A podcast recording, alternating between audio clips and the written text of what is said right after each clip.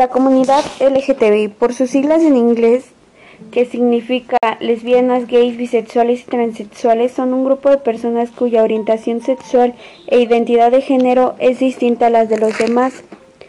Cada persona entiende su sexualidad en diferentes momentos de su crecimiento. Hay quienes lo hacen antes de los 10 años y otras más que deben vivir un poco, un poco más para llegar al mismo punto. Formar parte de la comunidad LGTBI no se hace por moda, sino por una cuestión ideológica, sino es algo que se va descubriendo cada persona durante su desarrollo a medida que se va conociendo mejor. Pues existe una barrera invisible que separa a la gente por su sexualidad, así como hay otras que nos agrupan por cuestiones religiosas, económicas o ideológicas.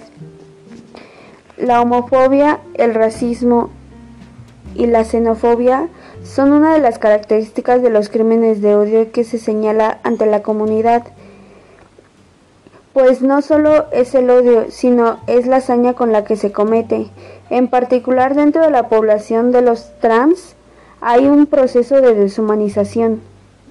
Además, cerca del 40% de la población no está dispuesta a vivir con alguien que sea de orientación de orientación sexual diferente.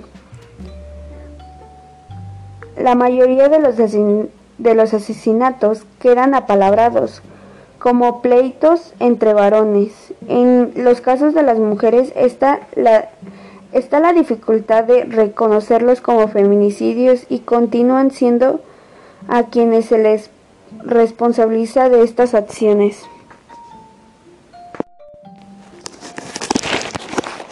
Se reporta que más del 50% de la comunidad apela a la discriminación que vive día con día.